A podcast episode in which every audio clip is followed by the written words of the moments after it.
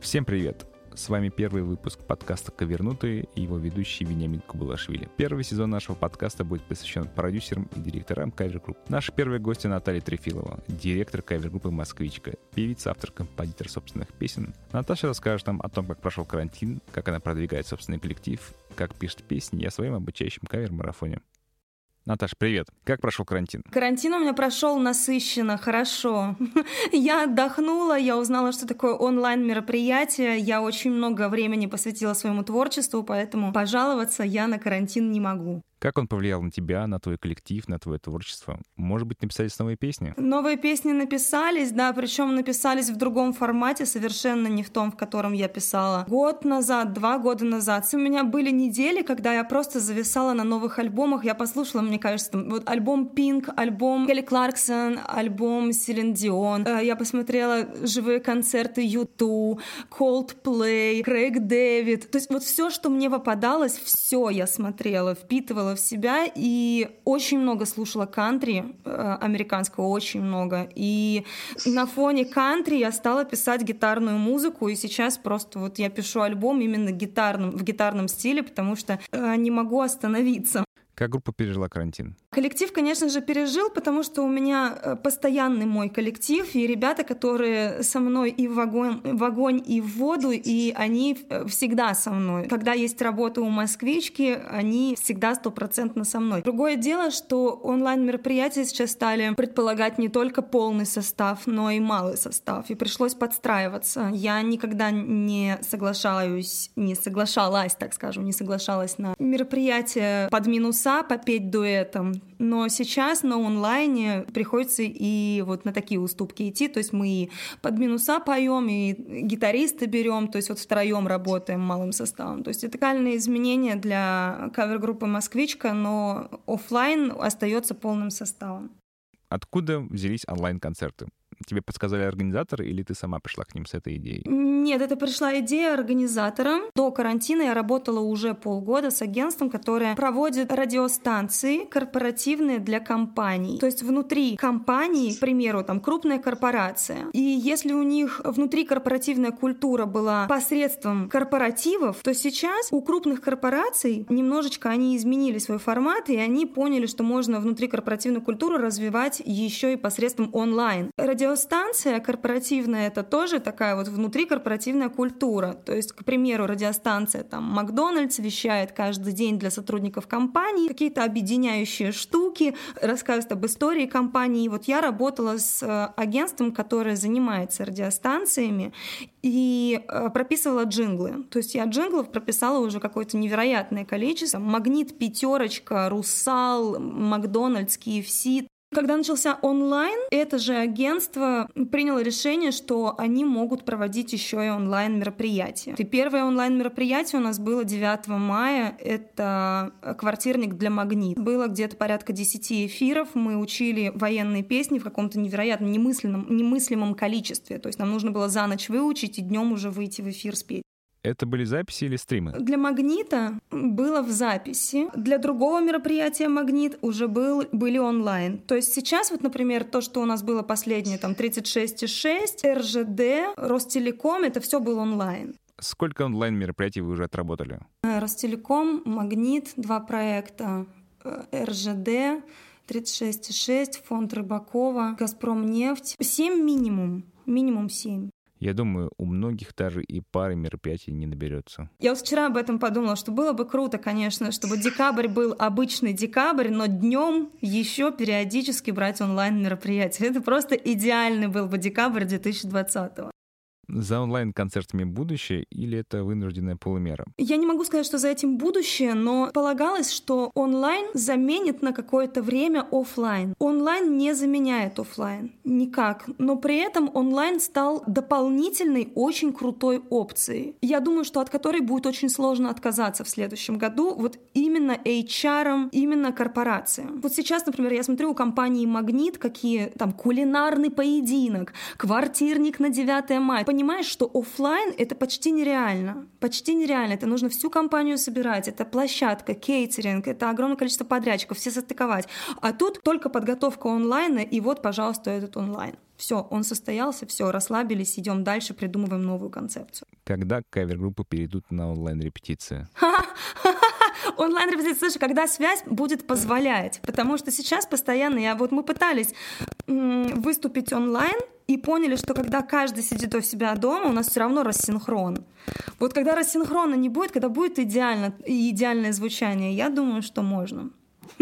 Чем занимаешься сейчас? Так, сейчас я занимаюсь. Э, я сейчас понимаю, что уже все, уже время к декабрю близится. Уже нужно делать и готовить презентацию группы, новую рассылку. У меня уже все готово. Я два дня готовила текст под рассылку, потому что нужно было понять, какие цены у группы будут в декабре, посмотреть, какие опции мы еще можем предложить и как поменять рассылку. Вот, собственно, я готовлюсь к рассылке, сейчас буду ей заниматься плотно. Плюс я занимаюсь авторским материалом, сейчас нужно треки выпускать. Выпуск трека — это всегда это нужно подумать над обложкой, нужно подумать, когда этот трек выпустить, нужно его разместить на площадке. Помимо этого нужно подумать, как его продвигать дальше. Два эфира у меня было по поводу кавер-марафона, и я понимаю, что кавер-марафон сейчас снова интересен. Чем ближе к декабрю, тем он интереснее становится нравится.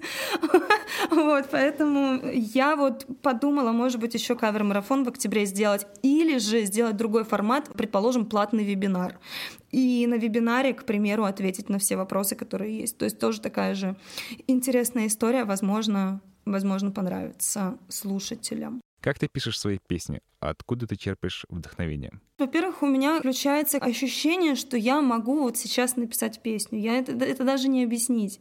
То есть вот, например, два дня назад я поняла, что мне нужно сесть за клавиши или там взять гитару, потому что мне вот сейчас я точно что-то напишу. Вот, и я сажусь и начинаю просто играть аккорд, придумывать мелодию. На аккорды, а когда я придумываю мелодию, я уже мелодию придумываю вместе с текстом. Что-то такое у меня уже есть в голове. Помимо этого, у меня огромное количество есть в диктофоне записей моих, когда я просто что-то напела пару лет назад, а потом слушаю и думаю, о, прикольно, это же, да, можно из этого что-то сделать. Но вдохновляюсь я всем. Как правило, очень сильными эмоциями. Они могут быть как положительные, как так и отрицательные. Вот, например, у меня сейчас выйдет песня «Шире шторы», которую я э, записала во время карантина. Я сделала на нее видео, аудио не записывала. Вот, и сейчас будет уже аудио выйдет. «Шире шторы» у меня абсолютно... То есть я так негодовала по поводу всего, что происходит вокруг, так негодовала, что я села, э, взяла гитару и написала песню вот за один день, потому что вот, вот эмоции через край. А иногда бывает, что мусолишь песню, мусолишь, мусолишь, и недели не хватает. Как вокалистка, участвуешь ли ты в проектах типа «Голос»?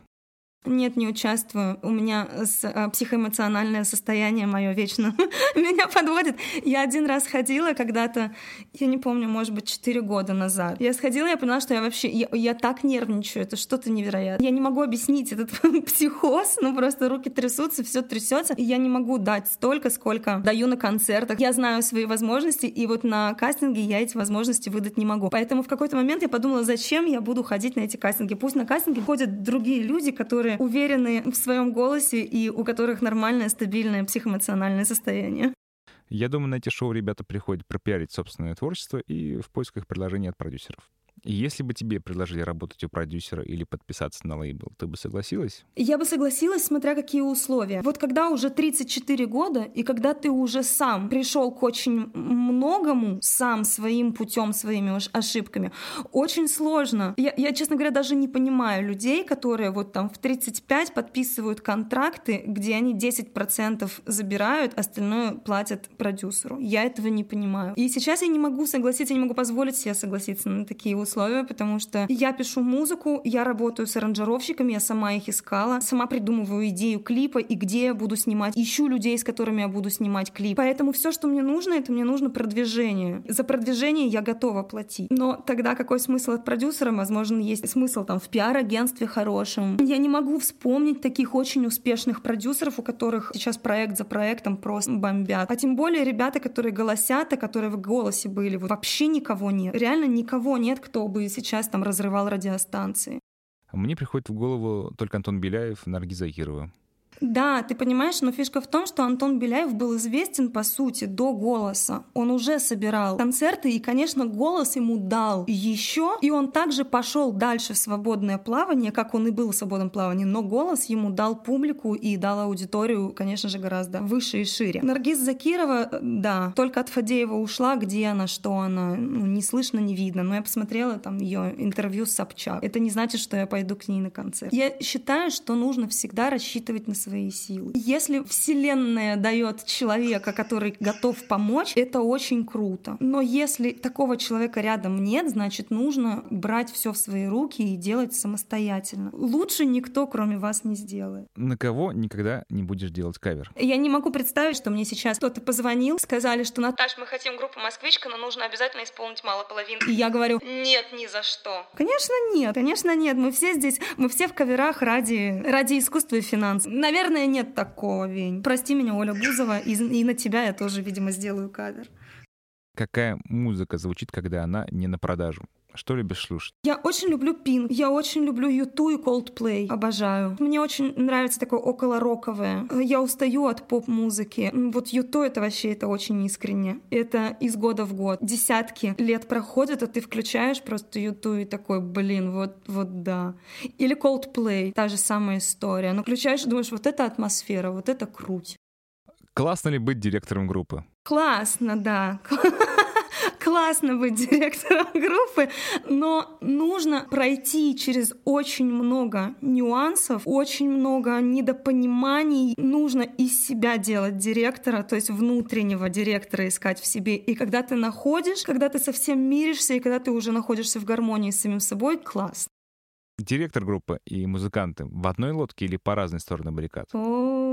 Я думаю, что по разную сторону баррикад, потому что музыканты очень о многом не задумываются, о чем приходится думать директору. Музыканты — это ремесленники. Это ребята, которые приходят, отработали и уходят. А директор думает о том, когда им прийти. Директор делает так, чтобы ребята пришли. Они делают так, чтобы ребята были довольны. Директора делают так, чтобы ребята ушли с зарплатой. Но помимо этого, директор еще думает, как бы было хорошо забрать еще одно у этих же клиентов мероприятие. Поэтому директор в это же время, одновременно с тем, как думает о музыкантах, думает о том, хорошо ли сейчас клиенту, нравится ли все, доволен ли он и закажет ли он э, в следующий раз. Это тоже работа параллельная, которая до мероприятия, и после мероприятия, и во время мероприятия. Такое впечатление иногда, знаешь, что э, директору нужно иметь несколько голов на плечах, которые вот одна голова будет думать только о музыкантах, вторая голова будет думать о репертуаре, об исполнении и там и все остальное, а третья голова будет думать только о клиенте. И было бы, конечно, конечно, идеально. Может быть, стоит раскидать эти обязанности между разными людьми?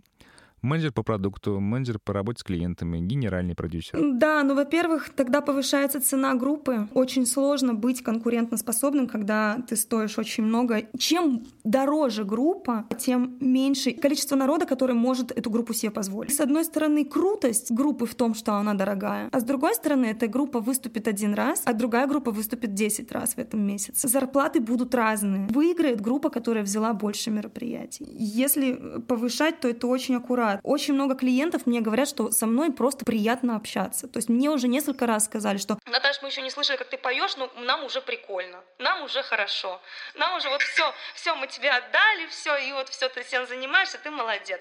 Ты когда-нибудь увольняла? Да, я увольняла. Я заменила весь свой состав, кроме одного человека. Я очень сильно переживала этот момент. Группа только приобрела. И я понимаю, что нужно, конечно, иногда включать такое директорское решение, когда ты все берешь на себя, ты рискуешь, больше проектов стало. В принципе, клиенты стали постоянно довольны. Уровень мероприятий, на которые стали звать москвичку, уровень этих мероприятий повысился. И это все благодаря тому, что я взяла других ребят. Хотя те ребята тоже были отличны. Но я очень сильно переживала, очень сильно. Это просто был ну, какой-то вообще такой психологический момент. Я себя гнобила, уничтожала месяца два-три. Потом это все переросло в какое-то психосоматическое заболевание, и мне пришлось еще от него избавляться. То есть это какая-то такая история вообще жуткая. Сейчас я, конечно, гораздо проще к этому отношусь. Директор должен в себе вырастить этого директора. Вот тогда во мне только-только зарождался. Сейчас я уже понимаю, что все это мой проект. Если меня кто-то не устраивает, спокойно заменяю и пошла дальше. Тогда не совсем понимала это. Ты из Москвы? Нет, я из города Глазов. Это Удмурская республика. Кем ты хотела стать в школе? Певицей, певицей или актрисой. Кто ты по образованию? Певица, но незаконченная высшая эстрадно-джазовый вокал. До этого я училась управление персоналом, шла на красный диплом, институт бросила на третьем курсе. А, я ушла в работу. Я тогда как раз ушла в работу с головой, я продавала черный металлопрокат, у меня было все хорошо.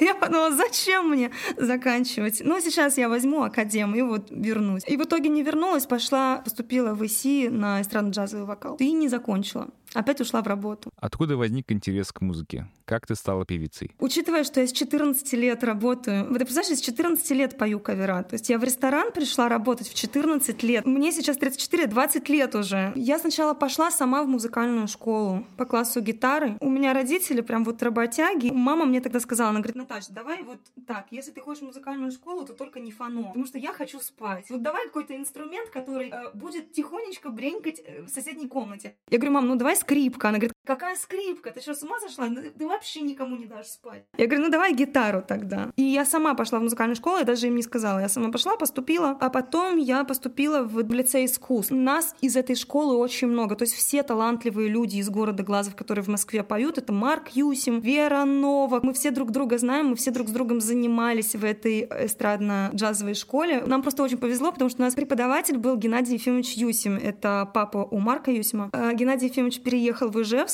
сделал там аналогичную школу, и из этой школы вышли известные Рауф и Фаик. Вот, а в 14 лет я пошла работать в ресторан, потом приехала в Москву, уже поступила, когда в институт, еще во время института я пела периодически, потом у меня был перерыв, и вот в 22 года я пришла уже вокалисткой в кавер-группу, и после этого уже не уходила из кавер-индустрии, из ивент-индустрии в Москве. Нужно ли музыкант образование? Я не проверяю у своих музыкантов, есть образование или нет. Я понимаю, что они качают, я понимаю, что человек круто играет, и мне этого хватает. Сейчас такое время самообразования. Я не говорю о том, что образование не нужно. Образование это, конечно, нужно. Но я могу сказать по себе, что если можешь себя организовать и понимаешь, что тебе вот это, вот это и вот это нужно для работы, то можно выучить себя самостоятельно. Но для этого должен быть стержень. А стержень далеко не у всех есть. Чтобы просыпаться с утра, чтобы понимать, что все, взял гитару и начинаешь тренировать до вечера. И потом еще так, и так целый год. А потом через год просто какой-то монстр выходит, и ты думаешь, а, убийца какой на сцене стоит. Для этого вообще не обязательно корочка, не обязательно образование. Как твои родители отнеслись к тому, что ты стала заниматься музыкой профессионально? Нормально, абсолютно. Я ездила по конкурсам, я привозила первые места, мама каждый раз удивлялась, я помню, и говорила,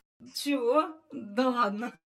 У них был самый шок, мне кажется, когда вот у меня был переломный момент, когда я создавала москвичку. Когда я просто сказала, что я могу все сделать сама. Вот тогда у них был шок, и тогда очень за меня все родные боялись за меня, опасались, что у меня не получится. Все мне непременно звонили и говорили, что Наташа, так, наверное, не получится. А ты уже придумала, что ты будешь делать, если не получится? Но вот все получилось, поэтому сейчас все счастливы, всем хорошо. Как выглядела твоя первая группа? Она называлась «Бумеранг». Мне было 17 лет. Я ее создала здесь, в Москве, мы создали ее в общаге. Просто я услышала, что один играет на гитаре, второй там тоже что-то делает, и мы начали сочинять. Ну, то есть я начала сочинять. У нас даже концерты пошли по клубам, а потом группа развалилась, и я поняла, что я не могу одна тянуть их за собой. И то я, знаешь, недавно открыла и думаю, о, надо послушать, что бумеранг вообще исполняли. Послушала, подумала, ну, как бы, ну, ну ладно, пусть это останется там.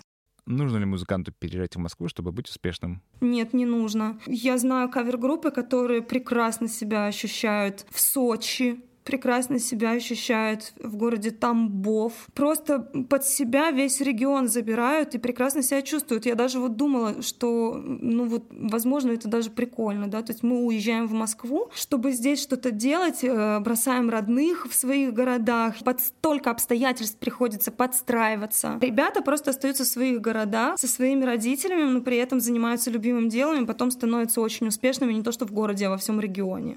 Много ли их? Нет, немного. М-м. Немного, немного. И то, знаешь, я не могу сказать, что в каждом регионе есть такое. Нет, далеко не в каждом, но есть. Бывает ли, что ты устаешь от музыки? Периодически бывают моменты, когда я устаю от коверов. И сейчас эти моменты наступают все чаще. Я все чаще задумываюсь о том, что я готова руководить проектом, очень готова. То есть я люблю продавать, и я люблю искать клиентов, я люблю обговаривать, все это мне очень нравится. Я очень люблю свое творчество. Чем больше я сочиняю песен, тем больше я его люблю. Хочу себя посвятить ему. Все больше думаю о том, что нужно будет искать вокалистку в группу «Москвичка».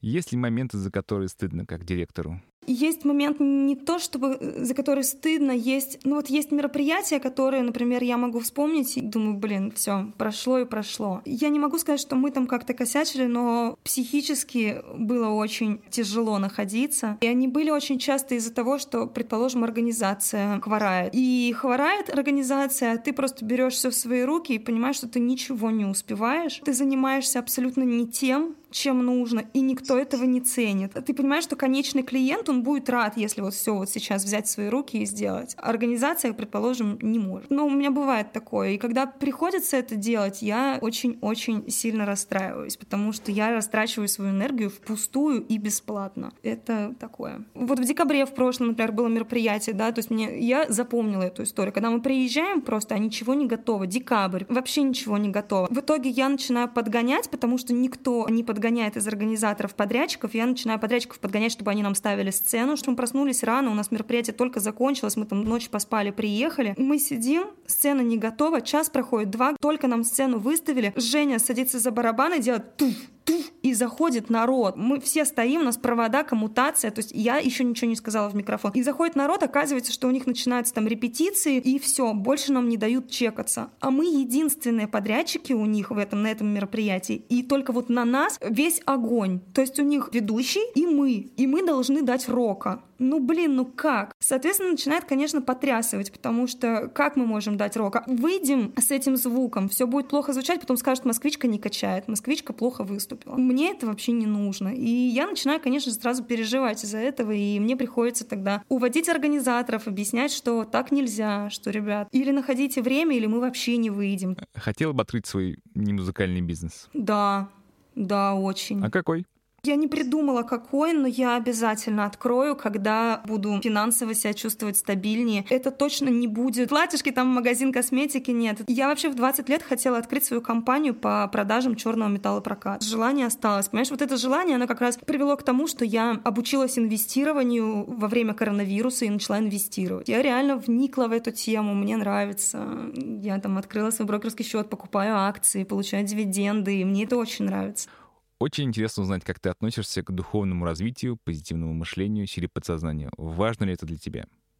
Духовное развитие очень важно для человека, который старается сделать или из себя бренд, или свой проект. Это на 100% связано, потому что если ты делаешь свой проект, если в тебе есть энергия, энергия передается проекту, и проект начинает тоже работать. Если в тебе энергии нет, то энергия проекта тоже угасает. Проект не может работать без своего родителя. Очень важно в себе находить энергию. Очень важен внутренний мотор. Важно мыслить позитивно. Почему? Потому что негативные мысли, они разрушают разрушают. Как бы часто сейчас не говорили «мыслите позитивно», это иногда звучит очень лукаво. Я понимаю, например, что когда начинаешь вникать в какие-то негативные новости, тебя начинает засасывать эта вся история. Не хватает тебя на твой проект. Поэтому нужно стараться абстрагироваться, нужно стараться увеличивать свою энергию, увеличивать э, какую-то свою такую ауру светлую, чтобы тянулись клиенты, чтобы тянулись деньги. Я вообще за финансовую энергию топлю в своем кавер-марафоне, что финансы — это не просто финансы, это не просто деньги,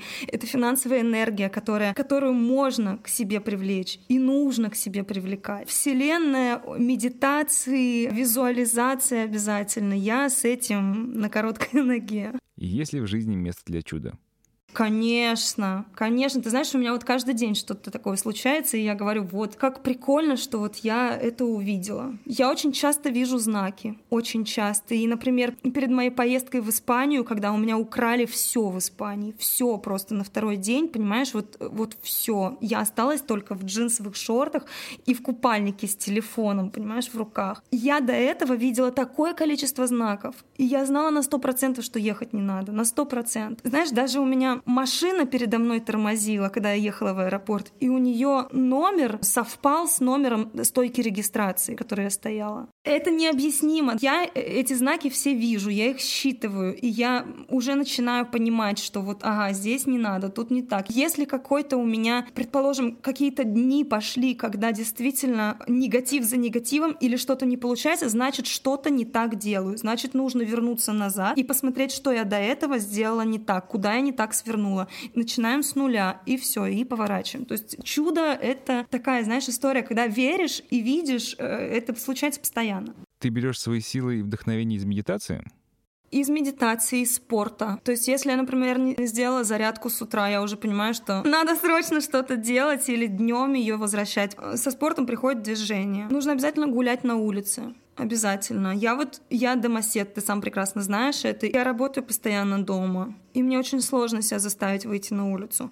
Но только я выхожу на улицу, я себя заставила, вышла на улицу, и мне хорошо. И я возвращаюсь домой уже с новыми идеями, как правило, идеями, с новыми силами, поэтому обязательно прогулки на свежем воздухе, обязательно спорт, обязательно медитации и визуализации обязательно. То есть медитации, медитации меня успокаивают, а визуализации, то есть я представляю, что у меня уже есть то, что я хочу. Это меня э, заставляет двигаться дальше. Как тебе пришла идея кавер-марафона? Я просто очень люблю делиться информацией. Я не хочу поумничать, не хочу поважничать. В тот момент, когда я начала писать свои песни, я поняла, что когда-то это все равно придет к тому, что я уйду из каверов. Я могу даже быть просто директором, но я уйду из выступления в каверах. А сейчас во мне очень много знания и опыта, и очень много ошибок можно не допустить, если просто спросить, если поинтересоваться мотивацией. В какой-то момент я поняла, что этим надо делиться. Я очень долго вынашивала кавер-марафон. Я думала, что, скорее всего, я буду ездить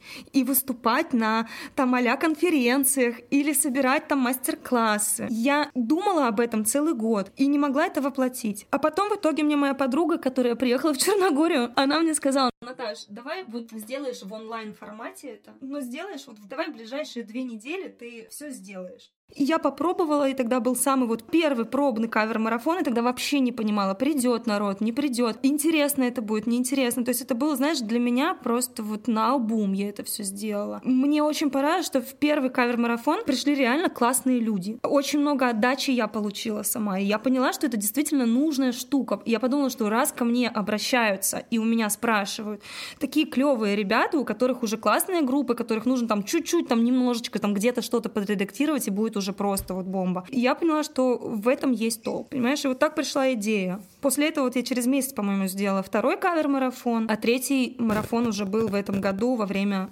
кризиса. Ты проводишь кавер-марафон раз в полгода? Да, но это не специально. Ты знаешь, это всегда возникает... Вот я, например, не хотела вообще проводить весной кавер-марафон. Я вообще не понимала, для чего он нужен, когда люди сидят без денег, и людям сказали, что вы будете без денег еще три месяца сидеть. Я не понимала. Но мне начали писать, стали спрашивать, когда э, будут э, кавер-марафоны. Я провела кавер-марафон, у меня было 20 человек. И это меня реально поразило, потому что э, действительно актуальная тема оказалась, и ребята просто захотели развиваться в тот момент, когда, когда многим сказали, сказали, что будет плохо, другие подумали, а почему бы не развиваться. И э, отлично прошел кавер-марафон с э, прекрасными отзывами весной. И вот я думаю, что да, нужно будет сейчас перед декабрем в любом случае. Понимаешь, я его сочиняла вообще для групп, которые создаются перед декабрем, чтобы они избежали ошибок и отработали нормально без косяков декабрь. Проведение марафона — это затратная история? Ну, я не могу сказать, что затратная. Во-первых, мне нравится. А когда нравится, это уже время идет гораздо быстрее. И по ресурсам, ну, я трачу на это только время. К марафону в весной, который был, я к нему готовилась в плане того, что я прочитала несколько книг по антикризисному мышлению. Я поняла, что я хочу просто внести главу с антикризисным мышлением, я хочу внести свой кавер-марафон. И это должно быть максимально э, профессионально звучать. Время только, время я трачу на кавер-марафон, остальное все мне нравится. Почему он нужен директорам кавер-групп? Вот ответь, почему тебе нужен был кавер-марафон? Я стараюсь как можно больше узнать о том, чем я занимаюсь последние пять лет. Мне нужны разные источники информации. Мне показалось, что директор кавер-группы «Москвичка» как раз располагает такой информацией. Я бы не подумала создать кавер-марафон, если бы в нашей сфере все делились информацией, если бы в нашей сфере все были готовы к общению с коллегами. Но у нас не так. Какие бы мы, мы все не были артисты, 90% людей в нашей ивент-сфере — это закрытые люди, которые вообще не готовы делиться своим успехом, боятся каждый раз, что их подсидят. Я не боюсь, что меня подсидят, поэтому я спокойно делала кавер-марафон, понимая, что, во-первых, очень многих ошибок можно избежать, когда ты знаешь какие-то такие штуки. Во-вторых, я хочу сказать, что очень многие музыканты создают свои кавер-группы и считают, что если они сейчас вложились в свои кавер-видео, то у них пойдет работа. И работа у них не идет. В итоге они получают минус в деньгах, минус во времени и минус в репутации у музыкантов, которых он нанял, этот директор. А все, что нужно, это нужно правильно подойти к продвижению проекта, правильно его пиарить, правильно разговаривать с клиентами и правильно их находить. Об этом очень многие не говорят, потому что все-таки музыканты это творческие люди. У нас творческая среда с продажами, за редким исключением творческая среда имеет какую-то вот связь. Я продажник. Я работала одинаковое количество времени, я работала в продажах, и я работала в музыке. Поэтому я могу это совместить и могу правильно подать и рассказать, как общаться с клиентами, как их искать, как снимать видео и на что смотрят организаторы. То есть я могу в первую очередь посмотреть со стороны организатора и сказать, в чем ошибки, которые можно просто вот, вот так вот раз за секунду исправить, и будет классно, и будет э, прибыль, и будут проекты. Почему многие наши коллеги закрыты к подобному диалогу? Вроде бы там нет никакой секретной информации или гостайны. Я не знаю, Вень. Честно, вот я не знаю. Я пыталась себе ответить на этот вопрос, но я не знаю.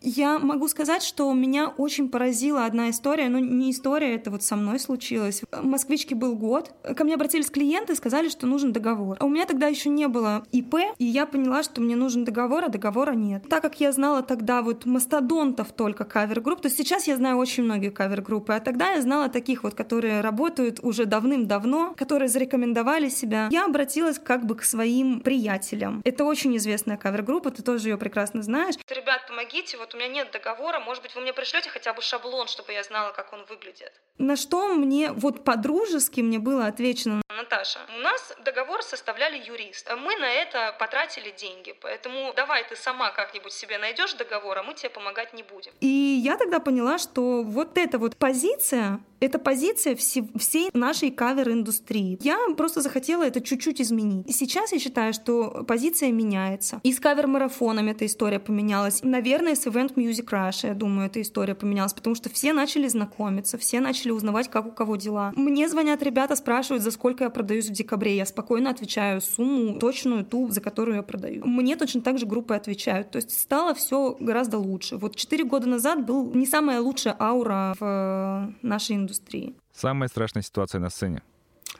Слушай, это не пойдет в эфир.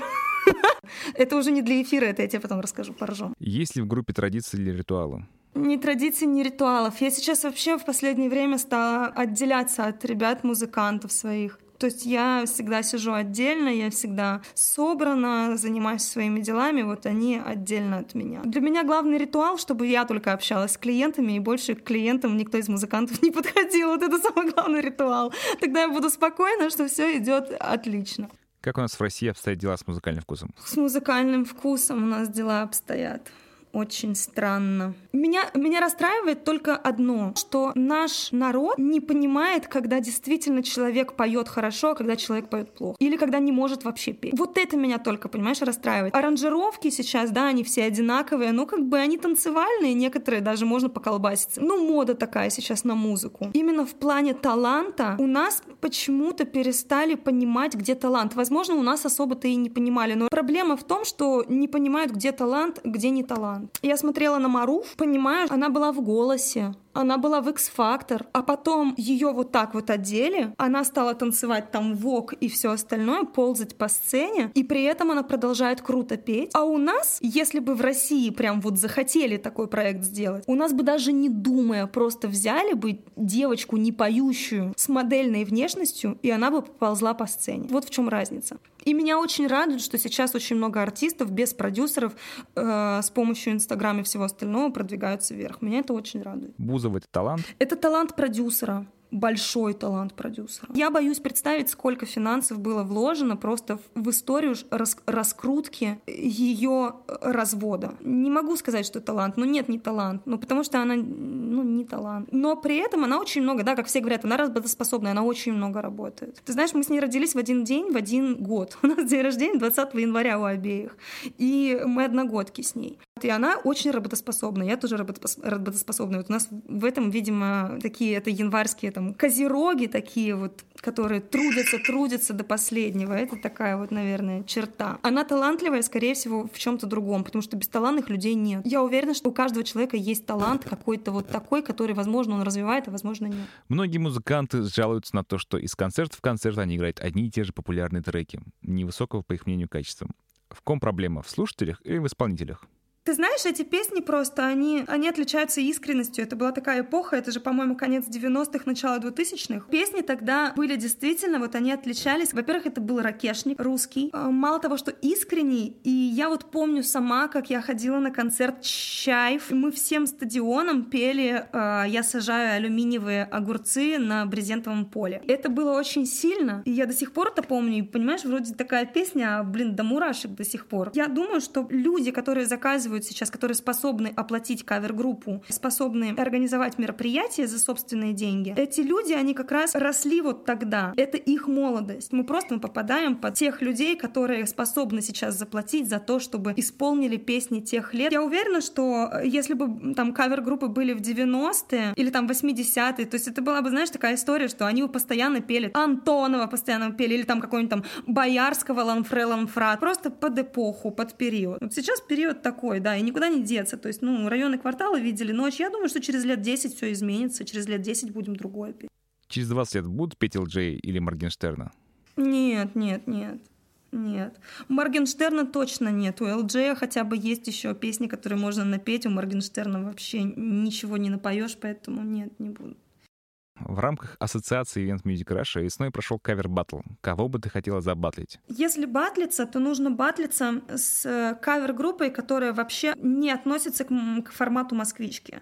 Потому что батлиться просто между собой, когда формат москвички, э, ну то есть, предположим, твоя группа и моя группа. Ну вот нет никакого смысла батлиться, это неинтересно, потому что, ну как бы, что мы хотим доказать, у нас форматы одинаковые. Вот, если батлиться, то нужно доказывать что-то, что вот, к примеру, там, вот это мальчиковый состав, а вот этот состав там с девочкой. Вот посмотрите, как там звучит. Вот это уже батл пошел. Вот это две разницы, конкретные разницы, которые будет интересно э, смотреть. Вот, соответственно, должна быть какая-то там, не знаю, мальчиковая, наверное, группа. То есть должен быть проект, который э, вообще отличается, то есть э, с другим звучанием, с другим составом или с другим звучанием, там по-другому выглядит. Там, или знаешь, вот тот же самый, там, ты возьмешь свою кавер-группу и поставишь танцлу рядом. Вот это батл. То есть э, танцлу заявляют о том, что что вот женский кавер-коллектив у них, и он стоит там чуть ли не выше всех каверов, там, к примеру, да, ну и вот, собственно, и вот батлитесь, доказывайте. Могут э, они заменить голос вокалиста, девчонки одни, и вот чуваков, которые стоят, дают жару, или не могут? Вот это батл. То. Поэтому я думаю, что я бы вот с какой-то такой вот группой бы батлилась. Хотел бы поработать в чисто женском составе? Нет. Нет, вообще никогда. Никогда. Я даже представить такого не могу. Почему? Ой, нет, нет. Понимаешь, я иногда устаю от самой себя. А я представляю, что еще будет несколько таких. И это же вообще какой-то, это что-то невероятное. Я даже не могу представить. И нужно каждый подход. Мы же очень интуитивные. Э, девочки — это вообще очень интуитивные создания. А любое там изменение в голосе мы уже слышим, понимаешь? Изменение в голосе. Ты там, а ты не так сказал, а ты не так посмотрел. А тут представляешь, тут нужно вот директором быть, предположим, коллектива, в котором нужно просто вот каждый иметь подход. А ведь ведь еще гормоны, у нее может быть просто плохое настроение. Я даже представить такое не могу. Мне даже сложно представить, что вот я взяла себе танцовщиц, и я с ними под электронную музыку, и мы вот с ними вот выступаем, предположим, четыре девчонки и я. То есть мне уже тяжело представить такое, потому что мне проще просто с парнями, проще. Парни как дети, с одной стороны, а с другой стороны, э, зато ты не паришься, как ты сказал, что ты сказал, что там на тебя кто-то обиделся. Нет, ты просто дал все, всем, всем указания, раздал, э, сказал все, что нужно, и поехал. Твое идеальное промо для кавер-группы? Ну, я бы сняла за границей, или я бы сняла на море. Я почему говорю за границей, потому что когда я снимала клип на Кипре себе, я очень долго искала человека, который мне снимет здесь ярко. А у нас модно было сепию делать, коричневые оттенки или приглушать, или фильтр специально делать. У нас было не модно ярко. И я нашла на Кипре людей, которые делают ярко. Я бы хотела яркое какое-то видео, воздушное, летнее. Э, было бы классно сделать с народом, чтобы народ был чтобы танцевал, чтобы пел. Обязательно живые инструменты, само собой. А, красивые образы у всех, песни стильные. Но при этом это должно быть продаваемо. А, с одной фирмой не продашься. Что-то интересное, но снятое обязательно не в Москве, потому что здесь мы, конечно, как можем уже все облюбовали студии, в которых приходится снимать нам. Ну а что делать, да? Вариант это или лес, или, или студии, фотостудии. Блиц. Твой самый маленький гонорар. 10 тысяч рублей. Венечка, слушай, я вспомнила, ты когда спросил про заработок, типа самый меньший заработок, сколько получала, я сказала 10, понимаешь? И при этом я вообще забыла, что москвичка в первый год работала в клубе. В клубе это другая цена. И мне кажется, что все начнут, ага, что она там звездит, что 10 у нее там было. Самый большой гонорар. Ну, за выступление сотка. Фильм, книга, альбом. Я сейчас на сериалы подсела. Мне «Викинги» очень нравится. «Игра престолов» тоже очень нравится. Драйзера обожаю. Обожаю Драйзера. «Финансист», э, «Американская трагедия». Вот Драйзера просто очень люблю. И Роберта Стоуна люблю. У Роберта Стоуна самые лучшие визуализации, медитации. Вот Роберт Стоун мой самый любимый. Альбом, слушай, я не помню, как он э, называется, но альбом Coldplay 2016 года. Мне он очень нравится. Он у меня уже вот с 2016 года, он у меня всегда в плейлистах. Шур или Синхайзер? Шур. Для меня только Шур. Кавер-группы — это паразиты или право имеют? Право имеют, конечно. Конечно.